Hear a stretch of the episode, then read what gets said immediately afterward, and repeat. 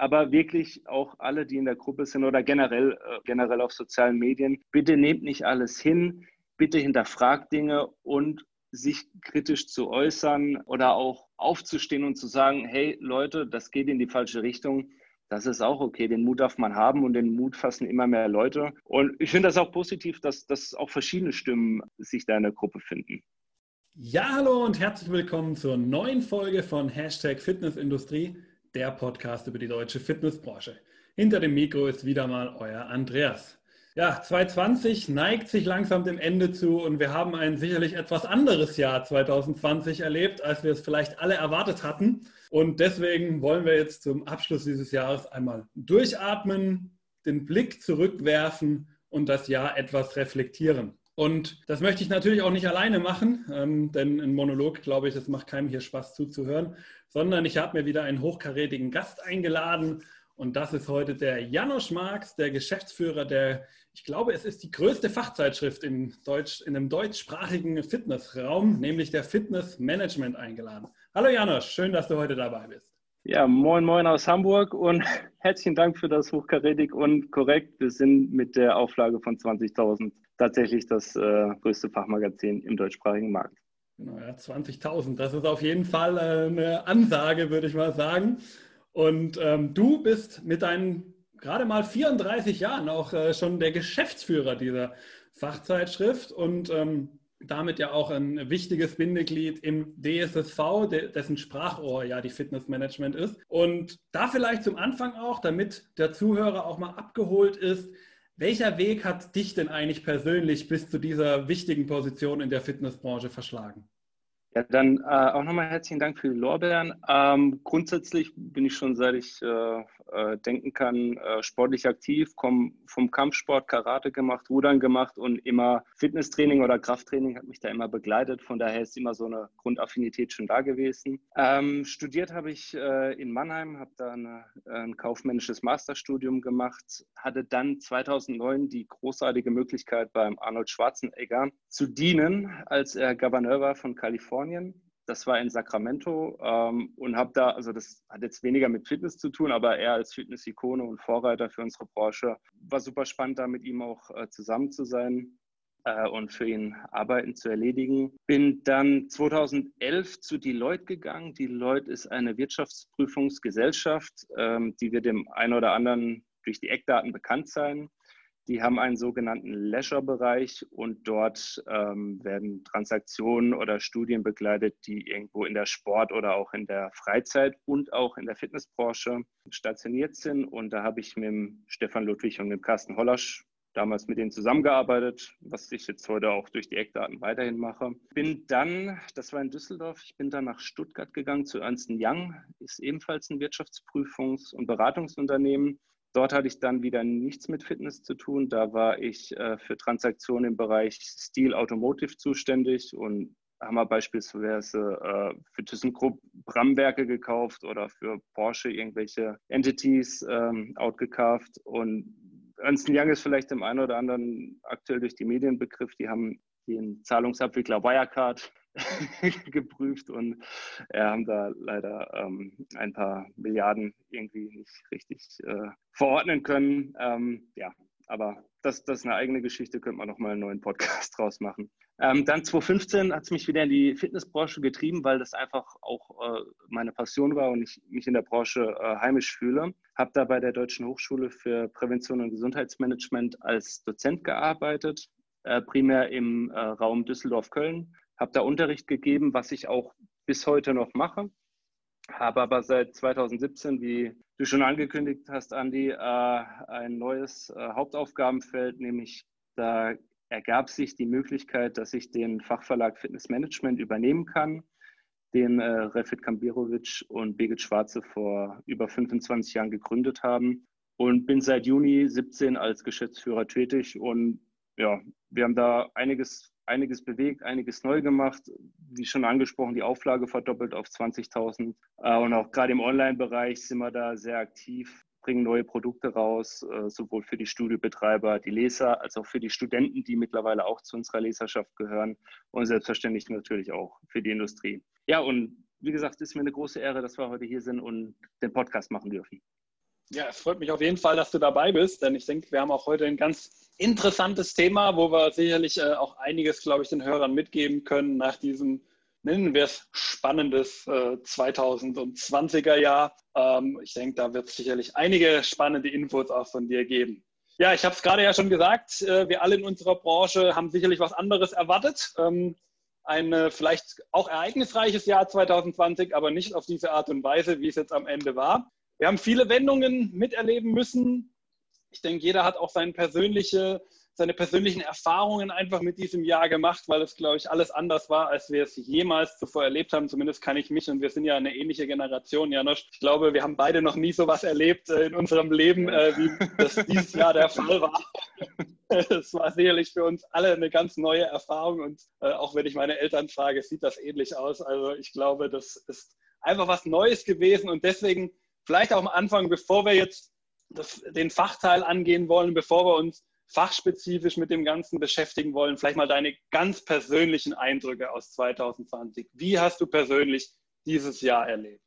Ja, also ich sag mal, 2020 äh, war für mich so ein bisschen wie Game of Thrones, äh, falls ihr so eine sehr bekannte äh, Serie, wer die kennt, alles irgendwie ein bisschen düster, wird immer dunkler und wenn du denkst, okay, es kann eigentlich gar nicht mehr krasser werden, kommt der nächste Hammer und du denkst dir, okay, das ist jetzt nicht wirklich passiert, aber es ist tatsächlich passiert.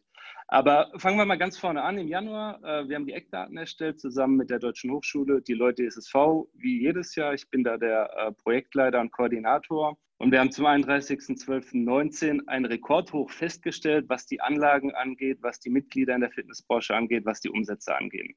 So, Studie abgeschlossen, haben wir die in Druck gegeben. Dann habe ich mir eine kleine Auszeit gegönnt, bin im Februar nach Ischgl zum Skifahren gegangen, kam zurück. Dann ging es mir ein bisschen äh, merkwürdig. Äh, meine Frau hat dann dankenswerterweise hingewiesen, dass ich mich vielleicht mal beim Arzt melde. Habe mich dann äh, dort angerufen, habe das geschildert und dann gab es mehrere Ärzte, die das halt diskutiert haben. Äh, eine Ärztin hat gesagt, okay, wir testen auf Corona. Also zu dem, zum Hintergrund, im Februar war Norditalien, da war so Risikozone, Ischgl, da war noch gar nicht die Rede von. Ne? Äh, nichtsdestotrotz, eine Ärztin hat gesagt, okay, lass mal testen. Drei andere Ärzte haben gesagt, lass nicht testen. Aber sobald eine sagt, ja, ähm, wird getestet, ich wurde getestet, habe das Ergebnis bekommen und hatte schön Corona. habe ich mit nach Hamburg gebracht, war zu dem Zeitpunkt die Nummer 17, ähm, hatte Gott sei Dank, das muss man auch sagen, einen milden Verlauf. Also ich hatte ein bisschen Fieber, das war es, nichts mit Atmung oder Geschmacksthemen. War dann aber auch, ich wurde dreimal getestet, also ich war wirklich dann auch dreimal positiv, war auch insgesamt drei Wochen lang in Quarantäne. Und als ich dann wieder raus durfte aus der Quarantäne, kam der nächste Hammer, nämlich dann, dann stand der Lockdown eben vor der Tür. Aber im Prinzip aus der Quarantäne raus, rein in den Lockdown. Und ja, das war äh, schon ein krasser Umschlag. Wobei ich muss auch sagen, äh, durch meine Erkrankung habe sowohl ich, mein Umfeld, als auch DSSV und die FMI, wir waren schon sehr früh für das Thema, Thema sensibilisiert, bevor überhaupt die Medien das erst großartig aufgegriffen haben. Was ein Vorteil war meines Erachtens, weil mit der Thematik schon viel früher sich beschäftigt wurde. Äh, dann natürlich März, Schock, Lockdown. Hier beim DSSV, wir haben vielleicht auch für die Zuhörer interessant, wir haben ein Großraumbüro, sprich die FMI und die DSSV-Leute, die sitzen nebeneinander, auch wenn wir rechtlich unterschiedliche ähm, Rechtsformen sind. Äh, und da ging das Telefon nonstop. Also das war wirklich, ja, du konntest nicht richtig arbeiten. Dann im April war ging es schon wieder so, dass die ganzen Initiativen gestartet haben. Der DSSV hat ein Konzept gehabt, wer die Mitglieder berät. Äh, es war Hoffnung zu verspüren. Viele Wettbewerber, die sich sonst eigentlich eher versuchen, sich die Mitglieder wegzunehmen, die haben zusammengearbeitet, was sehr schön war. Und dann Mai, Juni, weiß ich noch, wie der Herr Laschet äh, als erster angekündigt hat, in NRW äh, die Wiedereröffnung einzuleiten, auch für die Studios. Und dann da das war einfach wieder so, so ein Aufschwung. Die Leute haben wieder Bock gehabt, die Leute haben wieder Hoffnung, hat sich verstärkt. Und auch im Juli, August, wir hatten super starke Sommermonate, re relativ gesehen, muss man sagen.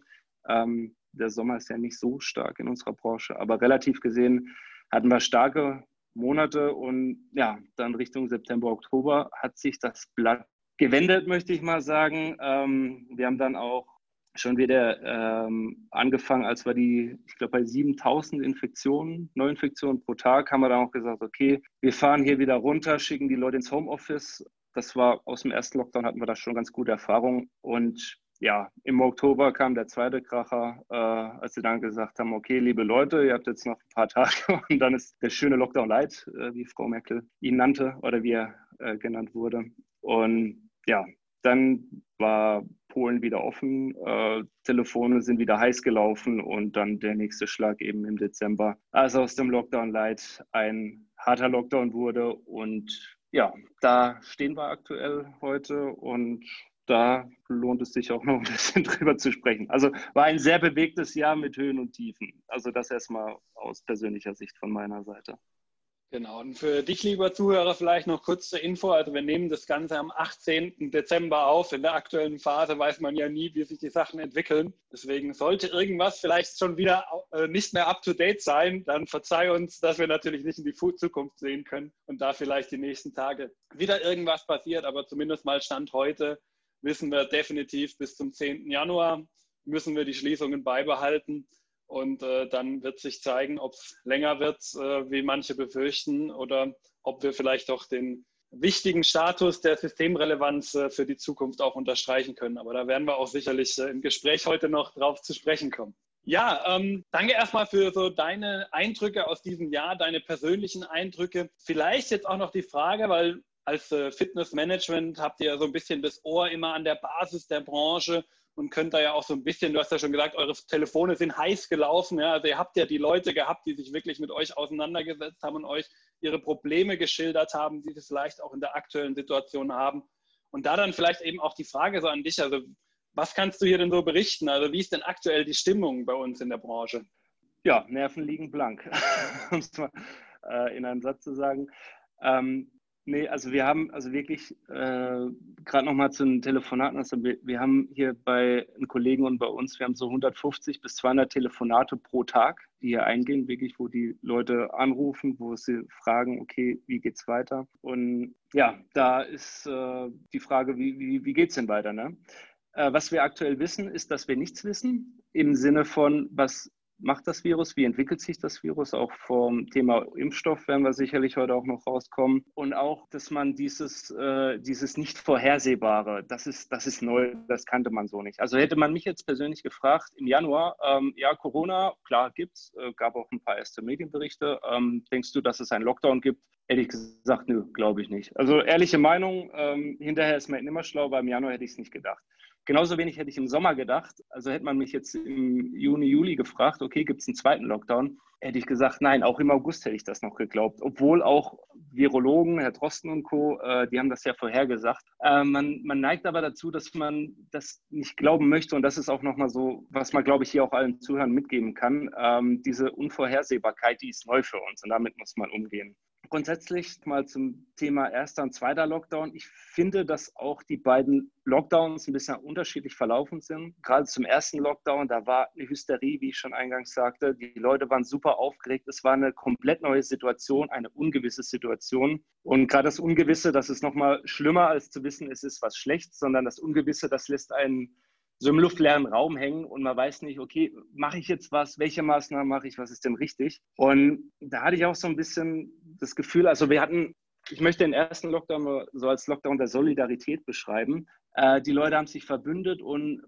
man hatte auch so das Gefühl, gerade auch in den sozialen Medien war das extrem, dass die Menschen oder auch die Studios dem folgen, der die besten Versprechen macht. Also das, was sich am besten anhört, dem haben die Raum geschenkt und haben, haben sich dann auch dem angehängt und die Meinung auch weiter vertreten. Und gegen den zweiten Lockdown, da war es so, dass die Leute gefühlt rationaler damit umgegangen sind, also auch relativ gesehen natürlich rationaler, einfach dadurch bedingt, man hatte erste Erfahrungswerte mit dem Lockdown. Man hatte vieles in der Schublade, Newsletter, äh, Mitglieder anschreiben, Prozesse, Homeoffice-Gestaltung, ähm, äh, dass man wieder äh, verwenden konnte. Und auch jetzt im gerade jetzt mal im Dezember, wo der Lockdown auf einen harten Lockdown umgestellt ist, ist es auch klarer von der Regierung oder auch klarer für die Studios als Richtlinie. Okay, ich weiß, ich kann nichts machen und jegliche äh, Wiedereröffnungsmaßnahmen äh, werden dieses Jahr definitiv nicht greifen. Im Januar, pff, da möchte ich auch mal nicht die rosarote Brille aufhaben. Also wir haben jetzt Silvester, also Weihnachten, Silvester, dann soll am 10. Januar offiziell äh, neu beraten werden. Ich glaube aber nicht, dass am 11. schon wieder irgendwas passiert. Also das wird noch ein bisschen länger dauern. Wenn man sich gerade mal den November nimmt, ähm, Ende November sind die Zahlen immer noch hochgegangen, obwohl es schon drei Wochen zu war. Das wird leider, leider auch im Januar der Fall sein. Aber nichtsdestotrotz, zweiter Lockdown, würde ich, wenn der erste der Lockdown der Solidarität war, war der zweite der Lockdown der Realität, weil auch die, die Länderchefs ähm, auch nicht mehr jeder ausschert und was Eigenes macht oder zumindest nicht mehr in dem Maße, wie es im ersten der Fall war, sondern die sich schon eher an die Linie von der Bundesregierung halten und sich daran orientieren. Ja, nochmal zur Branche. Ähm, Nerven liegen blank, hatte ich eingangs gesagt. Ähm, es ist aber so, dass die, der Lockdown auf die Branche unterschiedlich hart trifft. Also es ist auch so ein bisschen je nachdem, wie gut sind die Studios aufgestellt, äh, wirtschaftlich und auch wie, wie gut gehen die Studios damit um. Also viele Studiobetreiber, mit denen ich gesprochen habe, die haben auch gesagt, okay, das ist jetzt so, ich muss damit umgehen, ich kann es jetzt gerade ad hoc nicht ändern. Wie mache ich denn das Beste aus der Situation? Ne? Und viele haben den Lockdown für Renovierungsarbeiten genutzt, für Mitarbeiterschulung, für Weiterbildung. Auch viele haben ganz neue Kommunikationswege aufgebaut, um mit den Mitgliedern in Kontakt zu treten. Ähm, über den Newsletter hinaus haben wirklich die abtelefoniert, also wirklich, die haben äh, äh Callcenter, also ihren Mitarbeitern Callcenter-Teams gemacht und haben wirklich die Leute einzeln abtelefoniert und haben mit den Mitab äh, Mitgliedern gesprochen. Was sehr positiv ist und was auch so in der Intensität vorher noch nicht stattgefunden hat. Und viele Betreiber sagen, okay, wir werden das auch beibehalten, weil äh, wir haben da echt super tolle Erkenntnisse auch für unser Geschäftsmodell, was wir weiterentwickeln können. Und wo, wo, wir, wo wir auch einen Nutzen daraus ziehen können, dass wir so intensiv in den Kontakt getreten sind mit den Mitgliedern. Dann auch äh, eine, ein anderer Punkt, wo man auch die Branche loben muss, äh, gerade mit den Hygienekonzepten, das auch vom dieses vorgestellt wurde oder wo auch größtenteils in die Länderverordnung eingegangen ist. Da haben die Studiobetreiber sehr vorbildlich, sehr schnell und sehr dynamisch die umgesetzt, haben tolle Ideen gehabt, wie man Sicherheit im Studio schaffen kann. Viele Dinge auch über die Verordnung hinaus, die gemacht wurden, einfach um den Mitgliedern das Gefühl zu geben, hör zu, im Studio steckst du dich nicht an, das Studio ist ein sicherer Ort. Und da auch nochmal Lob an alle Betreiber, die das umgesetzt haben. Und ähm, das wird uns auch in ja, ich denke mal, in den nächsten Jahren begleiten, dass solche Konzepte weiter umgesetzt werden müssen. Was man auch sagen muss, gerade in sozialen Medien äh, hat man oft dann, dass die Leute sehr unzufrieden sind auch mit der Politik, wie, wie Dinge äh, handhaben. Jetzt einfach mal ein kleines Beispiel, wo ich sagen muss, auch teilweise kann ich das, äh, das Verständnis teilen für äh, der Studiobetreiber, warum die verärgert sind. Ähm, wenn man mal das Beispiel der Novemberhilfen nimmt, Beispiel, Studio hat nicht abgebucht, hat darauf vertraut, äh, die Novemberhilfen zu erhalten, hat dann für äh, November, ähm, keine Ahnung, erfinden wir mal eine Zahl, 50.000 Euro Umsatz, äh, sprich Abschlags- oder Novemberhilfe wäre ungefähr bei 35.000 Euro, bekommen dann Ende November oder vielleicht auch erst Anfang Dezember einen Abschlag von 10.000, sprich November nicht eingezahlt, Liquidität ist nicht vorhanden, es gibt einen kleinen Abschlag, Restbetrag steht aus, voraussichtlich Januar. Ähm, und dann parallel kommt eben Steuerbescheid für 2019, bitte Steuer zahlen. Dann kommt die Umsatzsteuervorauszahlung fürs nächste Quartal. Und im Prinzip steht der Stuhlbetreiber da, sagt, okay, Regierung, ich habe auf euch gehört, ich habe nicht abgebucht, ich habe die Hilfe beantragt. Und ich kriege die Hilfe nicht ausgezahlt. Und gleichzeitig soll ich jetzt aber schon meine Steuern zahlen, wo die Liquidität nicht passt. Und das, das ein Beispiel. Es gibt viele andere Beispiele, wo auch Dinge einfach nicht funktionieren. Da muss man aber auch sagen, auch, die, auch da mal eine Lanze für die Politik zu brechen. Es ist auch für die Politik nicht vorhersehbar, was passiert. Auch dieses Konzept mit den Hilfen, das konnte nicht großartig durchdacht werden. Man musste schnell handeln. Und dann kommt das eben dazu. Von daher nach wie vor Verärgerung des Studios, zum Teil nachvollziehbar. Frage ist halt, was ist denn die Alternative? Man muss schnell handeln. Und das ist eben ein Punkt. Und auf der anderen Seite sollte man eben auch die äh, Perspektive der Mitglieder berücksichtigen, weil wir hatten eine sehr hohe Solidarität der Mitglieder. Die hatten auch weiter bezahlt und ich sage mal auch ein großer Teil der Studios hat auch weiter die äh, Mitgliedsbeiträge Beiträge eingezogen. Und da gab es von Seiten der Mitglieder schon eine hohe Solidarität. Aber die Frage ist ja auch, inwieweit wollen denn die Mitglieder tatsächlich die Wiedereröffnung? Also dass die Studios die wollen, klar, bei den Mitgliedern ist die andere Frage. Deswegen bin ich da auch froh, dass da diese Initiative geschaffen wurde von einigen Fitnessketten, äh, auch vom DFG und vom DSSV unterstützt mit der Petition, dass man wirklich auch schaut, hey Leute, stimmt mal ab, seid ihr wirklich dafür, die Studios zu öffnen? Also auch Mitglieder, seid ihr dafür, die Studios wieder zu öffnen?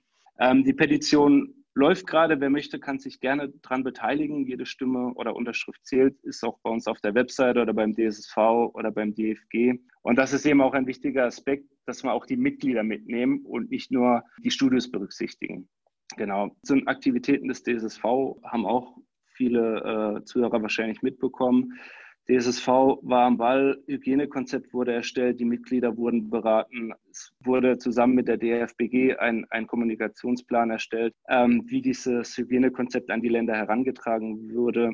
Es wurde auch in den Landesverordnungen berücksichtigt. Und was man auch sagen muss, auch wenn jetzt in den sozialen Netzwerken oft so, so ein Bashing so ein bisschen gegen das DSSV besteht, muss ich da auch eine Lanze brechen, weil ich sage mal objektiv betrachtet, der DSV macht einen guten Job und für das, was er zuständig ist, das funktioniert. Und eine Sache, die auch immer so ein bisschen unterschätzt wird, ähm, der DSV hat gerade super hohe Mitgliederzuläufe, also super viele Studios melden sich neu beim DSSV an, weil sie eben die, die Leistung schätzen und auch diese ähm, Unterstützung, die es vom DSSV gibt. Wo wir bei den sozialen Medien sind, auch zu, zu dieser Facebook-Gruppe, die da existiert oder generell äh, unter den Postings, die wir machen oder die Kollegen oder auch du, Andi, bei, ähm, bei Hashtag Fitnessindustrie. Da muss man auch sagen, da gibt es viele oder, oder nehmen wir mal die Gruppe, da hast du irgendwie 4000 Leute drin. Da gibt es einige wenige Laute, lass das mal 100 sein, die da irgendwas schreiben und ihre Meinung äußern. Es gibt aber auch die, die nicht schreiben. Und das ist die Großzahl. In unserem Rechenbeispiel wären es 3900, die aber auch eine Meinung haben, auch wenn die sich nicht zu Wort melden. Und ich finde es immer kritisch, wenn man sich über soziale Medien eine, eine Meinung bildet. Das weiß man auch aus anderen Bereichen mit den Fake News, dass es, wenn man Leute quasi, wenn die sich gegenseitig hochschaukeln, dann geht so eine Diskussion schnell in eine Richtung, die vielleicht nicht unbedingt die zielführendste ist. Deswegen auch immer Vorsicht haben, was da denn steht, wer das denn schreibt und vielleicht einfach aus meiner eigenen Erfahrung, sämtliche Leute, mit, der, mit denen ich telefoniere, die haben eine andere Meinung als das, was da in den sozialen Medien steht. Und das muss man einfach wissen, dass das nicht immer, unbedingt immer die Realität abbildet. Das ist ein kleiner Teil. Die Leute, die das schreiben, die mögen der Überzeugung sein, aber es ist nicht die Grundgesamtheit der Fitnessbranche, die dieser Meinung ist. Genau, da muss ich dir auch äh, recht geben und äh, denke ich, äh, ich würde auch da ein bisschen, glaube ich, an alle appellieren. Ähm, ich glaube, Kritik ist immer gerne gesehen und sachliche Kritik äh, sowieso und die darf man auch gerne äußern. Ähm, aber ich glaube, wenn es ausartet und äh, dann manchmal ähm, eben nicht mehr in den sachlichen Rahmen äh, reinpasst, und äh, dann sollte man sich vielleicht immer überlegen, da sind 4000 Leute in der Gruppe, wer ist da eventuell noch so drin? Da kann durchaus ein Journalist auch drunter sein, der das dann liest und der dann vielleicht nicht mehr so ganz positiv über die Branche denkt, wenn er da 10, 12 Kommentare drunter sieht auch wenn die nicht die Branche repräsentieren, aber am Ende, in dem Moment stehen sie halt in so einer Gruppe und werden dann so ein bisschen unreflektiert manchmal stehen gelassen. Das finde ich dann auch manchmal sehr schade von der ja, schweigenden Mehrheit, wie du es ja auch gerade schon gesagt hast. Und äh, auch da muss ich aber auch mal ein positives Beispiel äh, nennen, äh, weil es erst vor ein paar Tagen ähm, passiert ist, ähm, als eine offensichtliche Falschnachricht in dieser Gruppe geteilt wurde, fand ich dann auch gut, dass so diese ähm, schweigende Mehrheit dann dadurch auch mal dagegen aufgestanden ist und gesagt hat, Leute, das ist hier gerade absoluter Mist, der hier gerade reingestellt wird. Das ist nicht echt, das ist nicht real, sowas sollte hier nicht sein. Äh, und ähm, das fand ich gut. Das möchte ich auch da mal äh, positiv ausdrücken, dass wirklich da auch mal die Branche Kante gezeigt hat und hat gesagt hat, hier ist jetzt eine Grenze überschritten, wenn solche offensichtlichen Falschnachrichten geteilt werden. Deswegen da auch mal was Positives aus der Gruppe dann auch noch mitnehmen. Ja, genau. ähm, vielleicht, vielleicht, das auch noch, also ich möchte die Gruppe überhaupt nicht schlecht reden, auch äh, die, die Idee vom Alex Dillmann, diese Gruppe zu machen, großartig und ich sage mal auch zum Austausch. Als Ideenfindung ist das super, aber man sollte keine Entscheidungen darauf abstimmen oder abstellen oder zumindest nochmal einen Fachmann konsultieren, dass man dann nochmal mit dem Steuerberater Rücksprache hält oder nochmal mit, mit, mit dem Rechtsanwalt oder vielleicht hier mit dem Verband nochmal Rücksprache hält. Also grundsätzlich die Idee der Gruppe super und Alex hatte auch alle Hände voll zu tun. Ich habe mich auch persönlich äh, mit ihm ausgetauscht und was, was der da im Hintergrund auch mit den Leuten sich austauscht, äh, ziehe ich meinen Hut. Aber wirklich auch alle, die in der Gruppe sind oder generell, äh, muss ja nicht diese Gruppe sein, generell auf sozialen Medien, bitte nehmt nicht alles hin. Bitte hinterfragt Dinge und sich kritisch zu äußern oder auch aufzustehen und zu sagen, hey Leute, das geht in die falsche Richtung. das ist auch okay. Den Mut darf man haben und den Mut fassen immer mehr Leute. Und ich finde das auch positiv, dass, dass auch verschiedene Stimmen sich da in der Gruppe finden und nicht immer alles so, äh, dass nicht nur ein reines Bashing ist, sondern dass es halt immer mehr auch zu einer Diskussion und einem konstruktiven Austausch führt. Ja, wobei äh, gibt es mal solche Beiträge und solche, muss man auch sagen. Genau, ich glaube auch was ganz Entscheidendes, was du gerade gesagt hast, man kann sich ja da dann eben die Idee holen, vielleicht den Gedankenanstoß äh, für sich selber, den man dann natürlich noch so ein bisschen äh, für, äh, für, sich selbst auch gerade biegen sollte und in das eigene Konzept dann auch bringen sollte und nicht natürlich äh, unreflektiert übernehmen sollte. Und da kommen wir auch gleich zu meiner nächsten Frage. Die kann ich jetzt schön darauf andocken. Was wäre denn gerade so dein persönlicher Ratschlag, den du vielleicht einem Fitnessbetreiber in der aktuellen Situation geben würdest?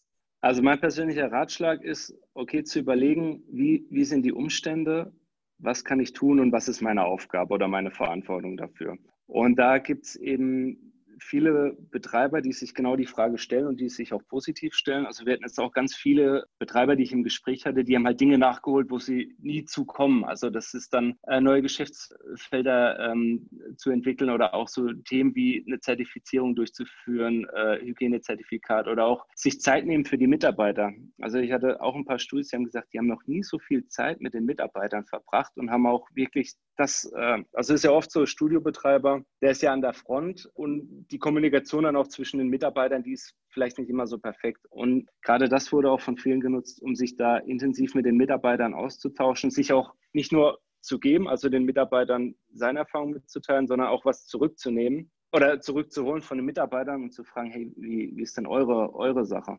Ja, eure Wahrnehmung der Dinge. Dann auch gerade für Mitarbeiter haben ja auch äh, viele Studenten, wo die dann gesagt haben, okay, arbeitet vor, arbeitet die Studienbriefe durch, lernt jetzt, weil sobald wir wieder aufhaben, ist Tabula Rasa, da geht es wieder voll zur Sache, da habt ihr keine Zeit mehr zu lernen. Arbeitet vor, was geht. Oder auch Digitalisierung, auch großes Thema. Ähm, ganz viele äh, Betreiber haben noch ihre alten Akten oder Dinge, die schon immer mal digitalisiert werden sollten, haben die gemacht. Oder auch neue Prozesse entwickeln, zu überlegen, okay, was läuft gut, was läuft nicht gut, dass sie das optimiert haben. Es gibt aber auch ein paar ganz äh, kuriose Dinge, wo auch Leute äh, Thema neues Geschäftsmodell komplett was Neues gemacht haben, wo einige jetzt auch mit dem Gedanken spielen oder einiges auch schon gemacht haben, ihr Studio in ein äh, Corona-Testzentrum umzuwandeln, um sich damit noch den einen oder anderen Euro dazu zu verdienen.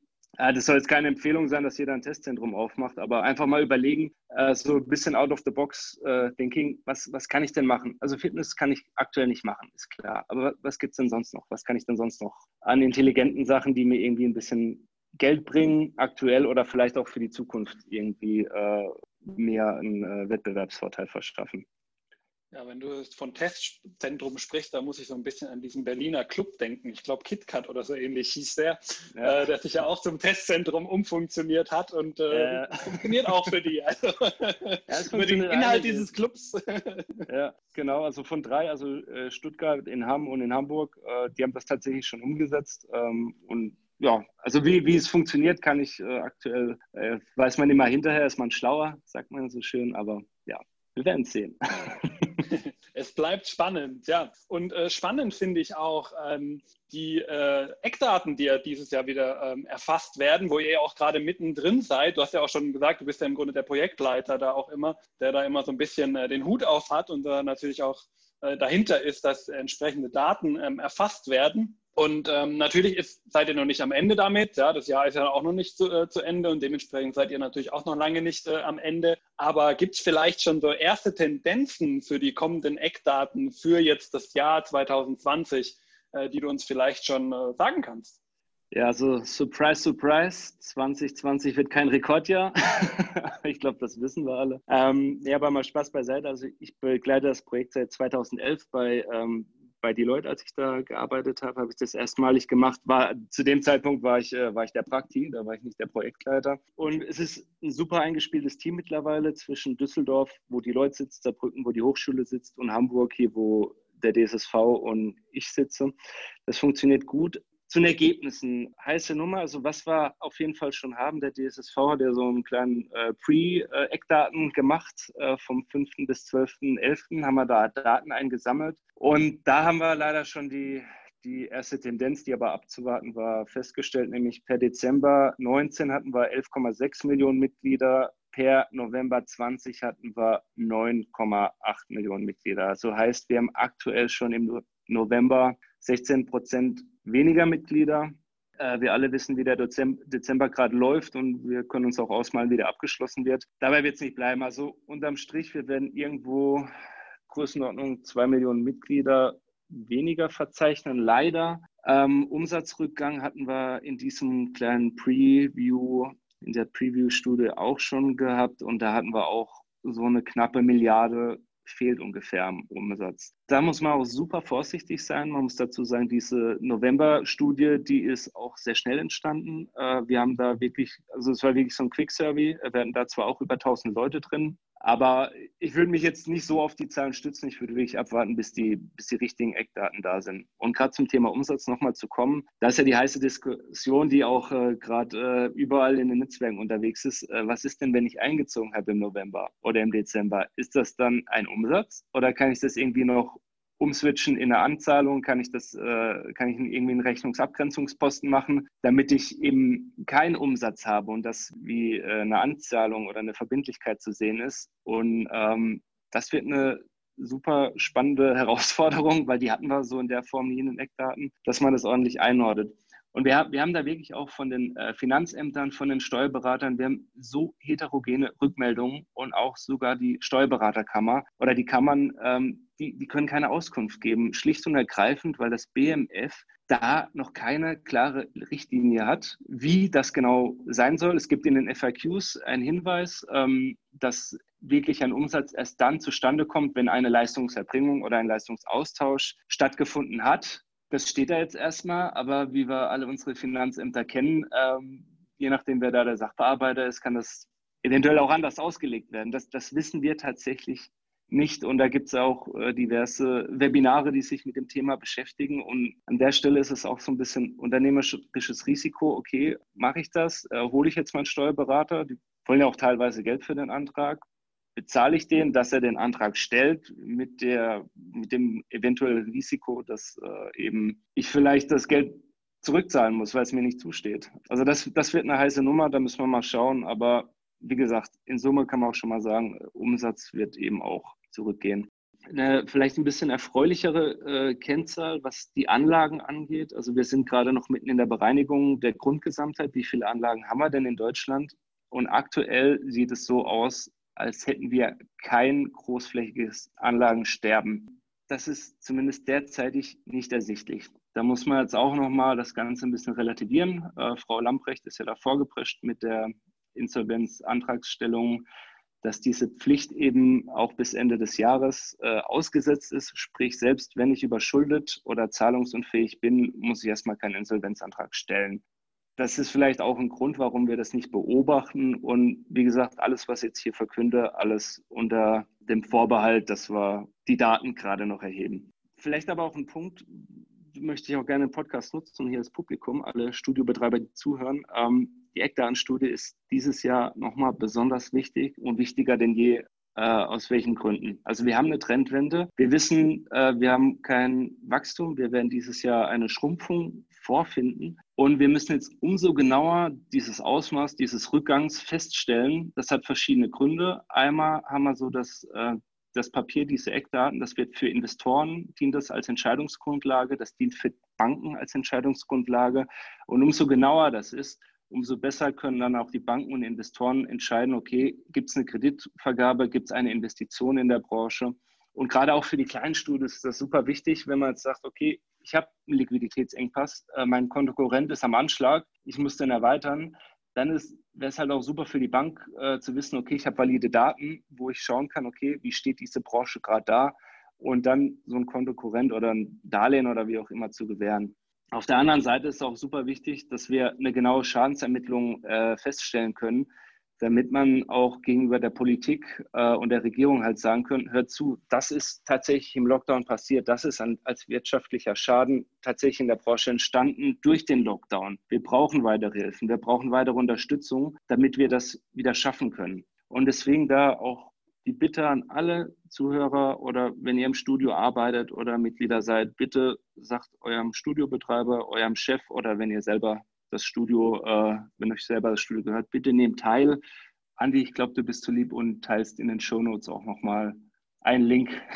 damit, Selbstverständlich. Damit die, das, ist, das ist großartig. Auch noch ein ganz wichtiger Punkt, ganz wichtiger Punkt. Wir haben ja diese tolle Studie von Europe Active äh, mit den Infektionszahlen. Die wurde jetzt gerade äh, gestern, meine ich, äh, wurde die nochmal finalisiert. Und die, diese Studie stellt fest, dass wir eine sehr, sehr geringe Anzahl an Infektionen in, deutschen, äh, in europäischen Studios haben. Die liegt äh, bei 1,12 pro 100.000 Personen. Wir haben diese Kennzahl auch abgefragt und ich habe auch mal reingeluschert, äh, alles unter Vorbehalt, aber wir werden für den deutschen Markt in dem ähnlichen Bereich liegen. Wenn wir das jetzt bestätigt haben in einer repräsentativen Studie, dann ist das auch nochmal ein richtig gutes Eisen, was wir im Feuer haben und auch zu sagen, hört zu, Studios sind sicher, die Leute können dort trainieren und das Ganze mit, warum das Training gesund ist und so weiter, das ist eh klar, aber wir können nochmal diesen Sicherheitsaspekt betonen und den auch belegen, weil aktuell können wir es nur behaupten, aber es ist eine These, aber die ist noch nicht belegt. Und deswegen umso mehr teilnehmen, umso repräsentativer werden wir und können da hoffentlich dann auch eine signifikante Aussage treffen, dass in deutschen Studios äh, ein geringes Infektionsrisiko besteht. Deswegen bitte teilnehmen, wäre wär, wär super wichtig.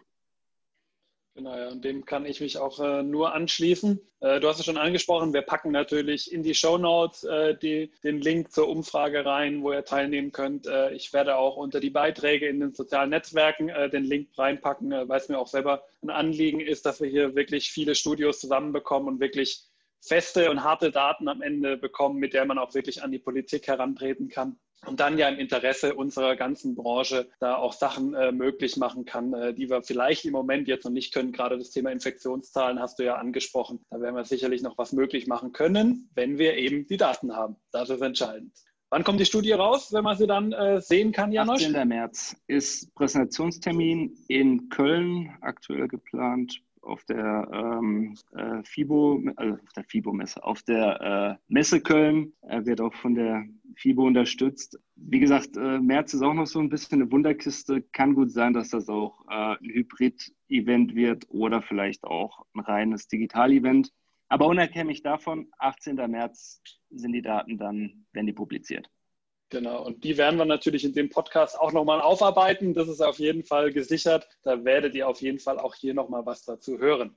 Ja, ähm, wir haben ja schon gesagt, aus, äh, wir haben schwierige Zeiten, aber aus solchen schwierigen Zeiten kann man mein, meiner Meinung nach auch immer gewisse Lehren für die Zukunft mitnehmen. Und deswegen vielleicht auch hier die Frage an dich wieder ganz persönlich.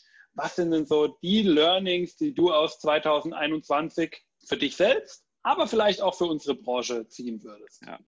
Also was ich toll finde, wenn man äh, sich mal so äh, quasi die, die letzten Jahre oder die letzten zehn Jahre anschaut, wo da immer der Wettbewerb immer stärker geworden ist, immer intensiver, haben wir jetzt auch im Lockdown gesehen, dass es sehr schön geht, dass man auch zusammenarbeiten kann, also auch die Studios untereinander und auch, dass die Ketten, die oftmals so ein bisschen als die bösen Ketten, die uns die Preise kaputt machen und so äh, beschimpft werden, dass sie sich für die Branche engagieren und auch viele Einzelbetreiber sagen, hey, ist, ist doch eine coole Sache, dass man da jetzt zusammen an einem Strang zieht und gemeinsam was bewegt. Also fand ich schön anzusehen, wohl wissend auch, dass sobald der Lockdown vorbei ist und wir wieder normal agieren können, dass sich der Wettbewerb auch schlagartig wieder verschärft. Aber Nichtsdestotrotz ist auch so, ähm, man hat sich so ein bisschen auch persönlich besser kennengelernt äh, und hat auch mal zusammengearbeitet und ähm, auch gerade, also jetzt nicht nur unter den Studios, auch bei den Verbänden, auch äh, DSSV, DFG, äh, da hat auch eine Annäherung stattgefunden, was sehr positiv ist. Ähm, bin ich auch selber als offizielles Organ des DSSV, bin ich beispielsweise auch im DFG Mitglied geworden und bin also auch so ein bisschen wie so ein Brückenkopf und ähm, ja, trage da so ein bisschen zur Verständigung bei. Ja, Learnings äh, auch weiter bei den Studios. Also ich habe auch äh, sehr interessant, wie die Studios damit umgehen, äh, auch äh, viele positive Eindrücke von den Studios zurückbekommen und auch von, ich muss meine, oder Aussage, ich muss mein Studio zumachen, bis hin, ich komme mit einem blauen Auge davon, ist doch alles gar nicht so schlimm. War interessant, diese unterschiedlichen Meinungen zu hören. Dann auch habe ich, äh, fand ich interessant, dass ein Sommer durchaus sehr anmeldefreudig sein kann. Also finde ich auch für die Zukunft einfach mal so ein bisschen im Hinterkopf zu behalten, dass wir nicht immer so, also klar, Frühjahr wird immer Nummer eins sein, was Anmeldezahlen angeht, aber es kann auch im Sommer ganz ordentlich laufen.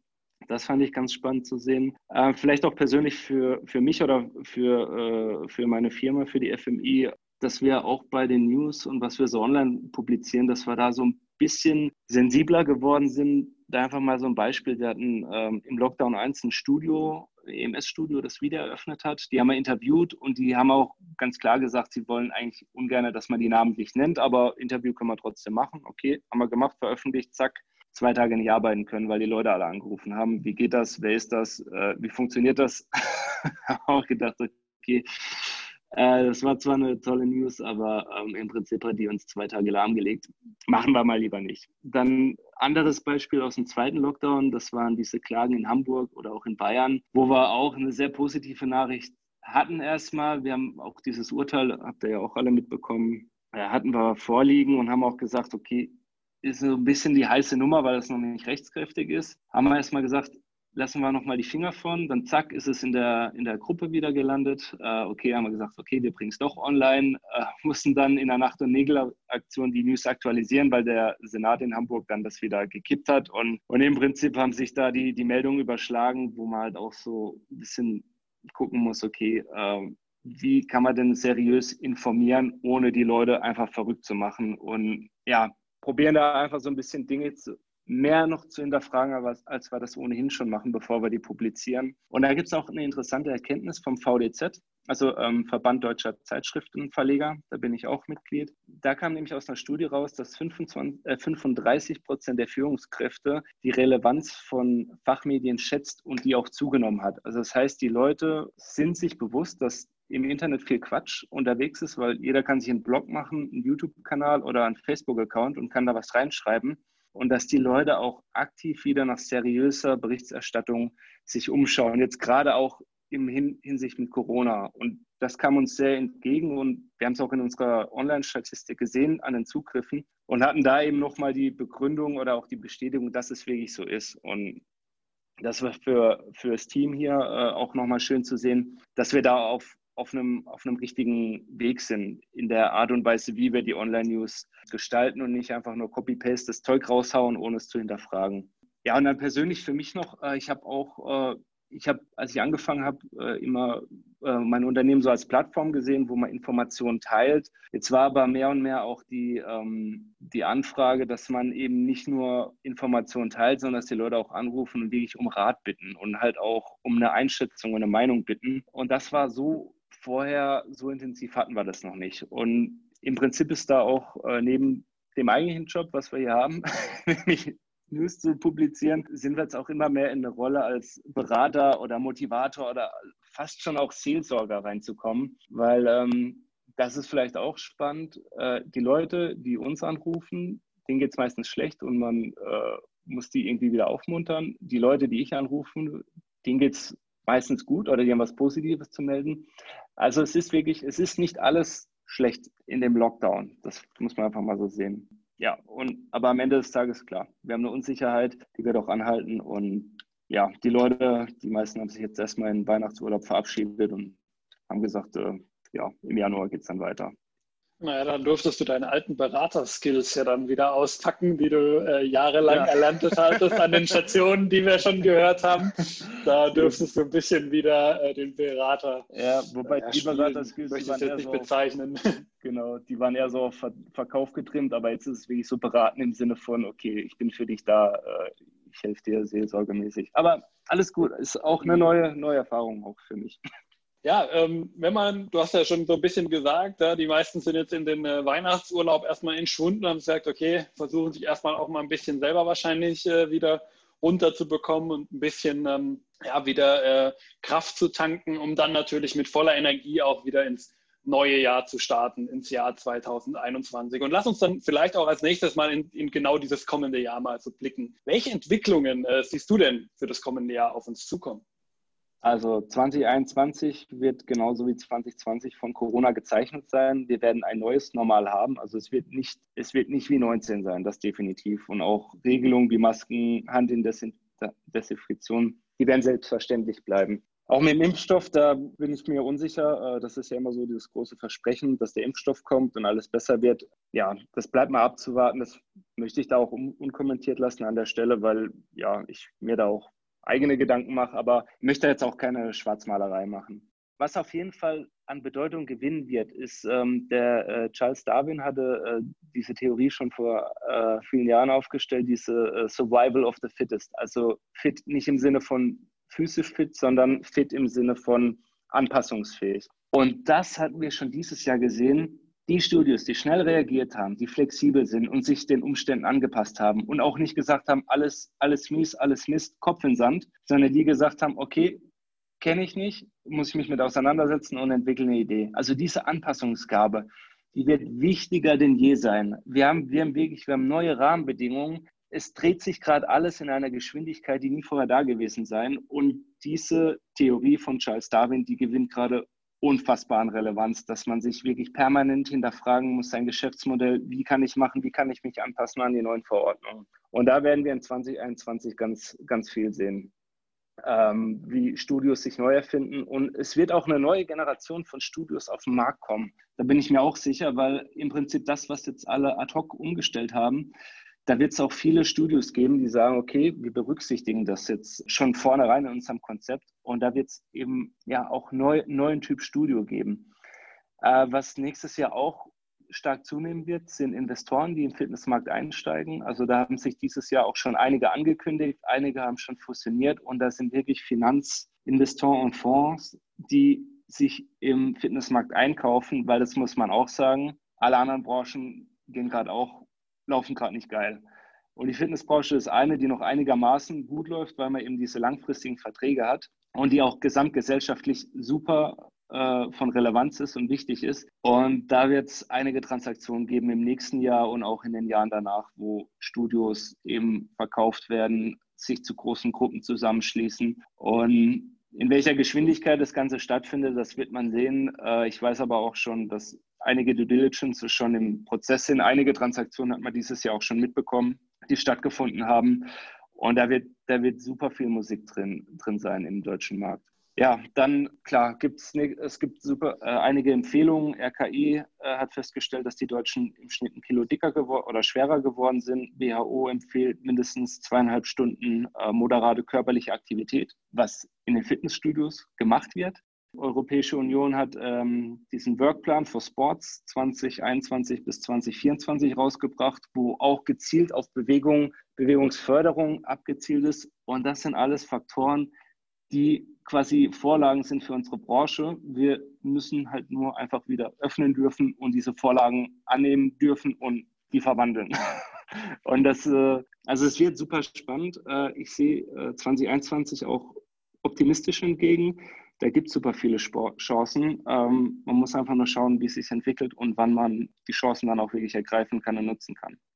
Genau, mit dem DSSV stellt ihr auch ja jedes Jahr eure so Trendvorschau im Grunde auf und äh, beschäftigt euch natürlich auch immer mit dem Thema, okay, was kommt an Trends im kommenden Jahr auf uns zu? Also mal beispielhaft gesagt, äh, im letzten Jahr hattet ihr natürlich alles noch ohne das Wissen von Corona. Daher ähm, natürlich hat sich alles sicherlich ein bisschen auch verändert gehabt. Aber zumindest damals hattet ihr äh, die Trends ausgegeben, qualifizierte Trainer, Wearables und digitale Lösungen, Gesundheitstraining, Fitnessprogramme für Best Ager und Senioren und äh, das BGM, das betriebliche Gesundheitsmanagement. Und wie sieht denn da euer, euer Blick auf 2021 aus? Also habt ihr da auch schon ähm, so Trends definiert, wo ihr sagen würdet, die werden nächstes Jahr unsere Branche bestimmen? Ja, zu den äh, Trends ähm, ist auch eine spannende Sache. Also ich sage mal definitiv ähm, was weiterhin ein guter, äh, ein wichtiger Trend sein wird, sind die, die guten und qualifizierten Trainer. Schlicht und ergreifend aus dem Grund, dass die Fitnessbranche eine Dienstleistungsbranche ist. Und du kannst eine Dienstleistung nur erbringen, wenn du Mitarbeiter hast, die Dienstleister sind, das ist ganz klar. Wenn wir äh, Beispiel Restaurant nehmen, Restaurant kannst du dort zum Essen gehen, du kannst aber auch zu Hause dir was zu essen machen. Aber du gehst trotzdem ins Restaurant, weil du hast da einen, der, der kocht für dich, du hast einen, der bedient dich oder eine und du hast diesen Service dabei. Genauso ist im Fitnessstudio, okay, ich kann zu Hause trainieren, ich kann irgendwo im Park trainieren oder ich kann im Fitnessstudio trainieren, wo ich einen Trainer habe, der sich wirklich um mich kümmert, mir einen Trainingsplan schreibt, mir eine Trainingskontrolle macht, wo ich Fragen machen kann. Und genau das ist die Dienstleistung und das macht unsere Branche aus. Von daher auch nach wie vor qualifizierte Trainer wird es A und O der Branche sein, weil du kannst nicht Dienstleister sein ohne gute Mitarbeiter und gut ausgebildete Mitarbeiter.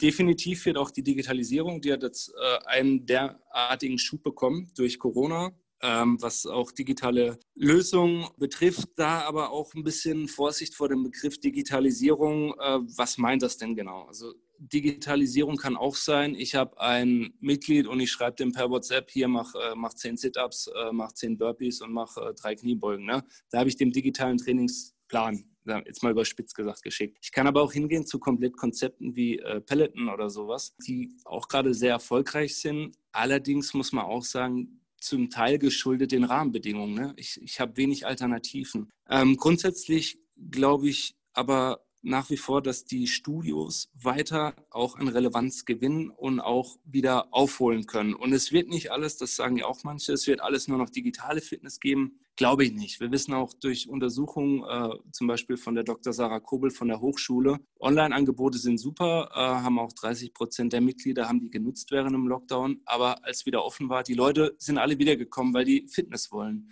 Und wir haben 11,6 Millionen Menschen, die haben gelernt, Fitness im Studio zu machen und die mögen das auch, also die, die wollen das auch. Und du wirst das nicht ersetzen durch Digitalisierung.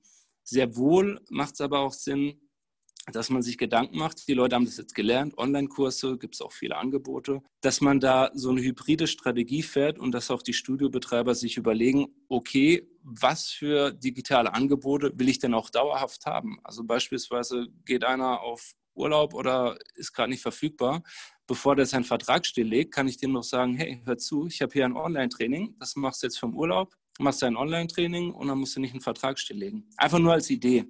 Ähm, also Digitalisierung wird definitiv auch ein weiterer Trend sein. Dann äh, das ganze Thema Gesundheit. Äh, wir hatten noch nie eine so immense Sensibilisierung für das Thema Gesundheit. Und wir hatten letztes Jahr 44 Prozent der Anlagen haben sich als Gesundheitsstudio positioniert. Das wird deutlich zunehmen nächstes Jahr. Gehe ich fest von aus. Ähm, die Schiene werden viele Studios fahren und jetzt mal unabhängig davon, ob sie es wirklich umsetzen oder als Marketing ähm, unter Marketingaspekten nutzen. Das Thema Gesundheit wird von extremer Relevanz, jetzt auch gerade dadurch, dass die Deutschen halt durch Homeoffice und Lockdown körperlich, da ist nicht viel passiert. Also da ist ganz viel Nachholbedarf.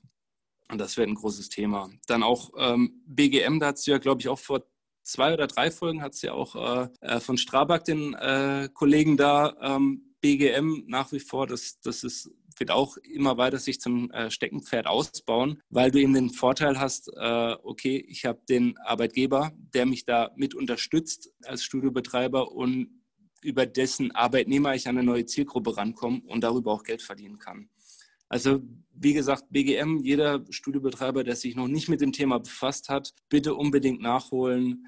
Das ist auch ein Zukunftsfeld, was wir definitiv haben werden. Ja, und dann ähm, ein weiterer Punkt, den ich persönlich noch äh, als sehr wichtig finde, ist äh, das Thema Hygiene und Sicherheit. Da werden die, die Menschen äh, verstärkt danach Ausschau halten und äh, auch, dass man irgendwie das sichtbar macht, dass man Hygiene- oder Sicherheitskonzept hat. Da gibt es auch mittlerweile Zertifizierungssiegel, die man sich ähm, äh, durch eine Überprüfung ähm, beschaffen kann und man kann dadurch nochmal sichtbar machen, hört zu, mein Studio ist hygienisch zertifiziert, mein Studio ist sicher, was jeder, der in der Branche ist, der weiß, dass jedes Gerät wird immer abgewischt oder sollte abgewischt werden. Also diese Standards bestehen schon. Aber diese Sichtbarkeit von diesen Standards, ähm, das wird auch nochmal interessant. Also Thema Zertifizierung im Bereich Hygiene oder auch Qualität. Genau, und gerade beim Thema ähm, digitale Lösungen äh, möchte ich äh, vielleicht auch noch was ergänzen, kurz, weil du hast auch richtigerweise gesagt, ich denke auch nicht, dass die Leute alle am Ende daheim trainieren werden und nicht mehr in die Studios gehen werden. Das kann ich mir auch nicht vorstellen. Ich denke, da wird äh, wahrscheinlich das äh, hybride Modell, wie es ja gerne mal so heißt, mit Off und Online eben ähm, für ein Studio durchaus in Zukunft interessanter werden. Und ähm, auch da darf ich schon mal eine kleine Vorankündigung fürs nächste Jahr machen. Da wird es auch im kommenden Jahr noch eine spannende Folge zu geben. Und äh, da freue ich mich auch schon äh, auf den Gast, den ich dann haben werde ähm, und wo wir dann nach dieses Thema auch nochmal durchsprechen werden. Bleibt da auf jeden Fall gespannt. Ja, ähm, vielleicht auch noch mit Blick aufs äh, nächste Jahr noch ein Thema, was gerade ganz aktuell hochgekommen ist und ähm, was wir vielleicht auch noch mal kurz ansprechen wollen, bevor wir uns so langsam beim Podcast dem Ende zuneigen, nämlich äh, dieses faire Verbraucherverträge-Gesetz, was jetzt in der den letzten, ich glaube, es waren sogar erst die letzten Tage, wo es so ein bisschen durch die Medien gegangen ist, weil wohl etwas durchs Kabinett auch gegangen ist. Ähm, aber vielleicht kannst du da uns als Branche auch noch abholen zum Abschluss, was uns eigentlich in diesem Zusammenhang noch im nächsten Jahr erwarten wird. Genau, also du meinst dieses faire Verbraucherverträgegesetz, ne? Genau. Ähm, ja, also der, der Prozess, der wurde ja schon äh, letztes Jahr im, ich meine, war November oder Dezember angestoßen, wo Frau Lamprecht da die Idee hatte, äh, dass man mit der Verbraucherzentrale, dass man das alles ein bisschen fairer gestalten muss. Ähm, da hat sich der DSSV dann auch in diesen Anhörungsprozess eingeklinkt und ist jetzt so, also das ist jetzt nichts super äh, Neues, das ist schon seit einem Jahr im Gange, weil ein Gesetz eben manchmal ein bisschen länger braucht. Und das wurde jetzt überraschenderweise doch noch vor Weihnachten, ist das durchs Kabinett. Sprich, wir haben da jetzt eine äh, Beschlussvorlage, die muss jetzt noch durch den Bundesrat und durch den Bundestag, wird wahrscheinlich im nächsten Frühjahr geschehen. Und im Prinzip ist es so, dass ähm, da wurde auch viel geschimpft. Ja, jetzt äh, wird es nochmal komplizierter. Grundsätzlich sage ich mal aber, hey, von den Alternativen, die hätten rauskommen können, ist das eigentlich super gelaufen, weil wir haben die Zwei-Jahres-Verträge weiterhin. Also wir können 24 Monatsverträge, können weiterhin Bestand halten. Das wollten die ja rausmachen, äh, rausstreichen, dass man nur noch 12 Monatsverträge machen kann. Das wurde erreicht, dass man auch nach wie vor 24 Monatsverträge hat. Dann gibt es so ein paar Koppelungen, dass man quasi der Zweijahresvertrag darf nur ein Viertel günstiger sein als ein vergleichbarer Zwölfmonatsvertrag und so weiter. Ich, ich meine aber, ich habe jetzt auch durch die Eckdaten sind wir viel auf den Webseiten unterwegs und die Preisgestaltung ist eigentlich bei den, den meisten so. Also im Prinzip, du hast äh, zwölf äh, Monate, kostet 25 Euro und 24 Monate kostet dann nur 20 Euro oder 50 oder 40 Euro, je nachdem. Das, das ist schon so. Man, man muss jetzt voraussichtlich, ich sage mal voraussichtlich, muss man dann vorab informieren, wenn der Vertrag sich um mehr als vier Monate oder mehr als drei Monate verlängern soll. Das ist aber alles noch nicht spruchreif, weil es gibt auch noch kein, äh, keine Formulierung, wie dieses Gesetz denn tatsächlich aussehen muss. Ähm, da aber jeden, der es interessiert, kann ich empfehlen, einfach beim DSSV informieren. Die sind da am Ball und sobald das Ding durch den Bundesrat und Bundestag ist und beschlossen, dann äh, kann, man, kann man sich das anschauen. Aber ich sage mal, grundsätzlich ist das äh, der Ausgang dieser, äh, dieses Gesetzes ist jetzt doch deutlich weniger negativ, als man ursprünglich mal äh, befürchtet hat. Also von daher, da wird es jetzt nicht bahnbrechende Umstellungen geben. Voraussichtlich eben, wie gesagt, im Frühjahr wird man sehen, wie, äh, wie das die Formulierung aussieht. Ja, also wir sehen schon, alles gar nicht so schlimm äh, wie anfangs befürchtet. Und äh, ich glaube, ein Ergebnis, mit dem alle aus der Branche sehr gut leben können.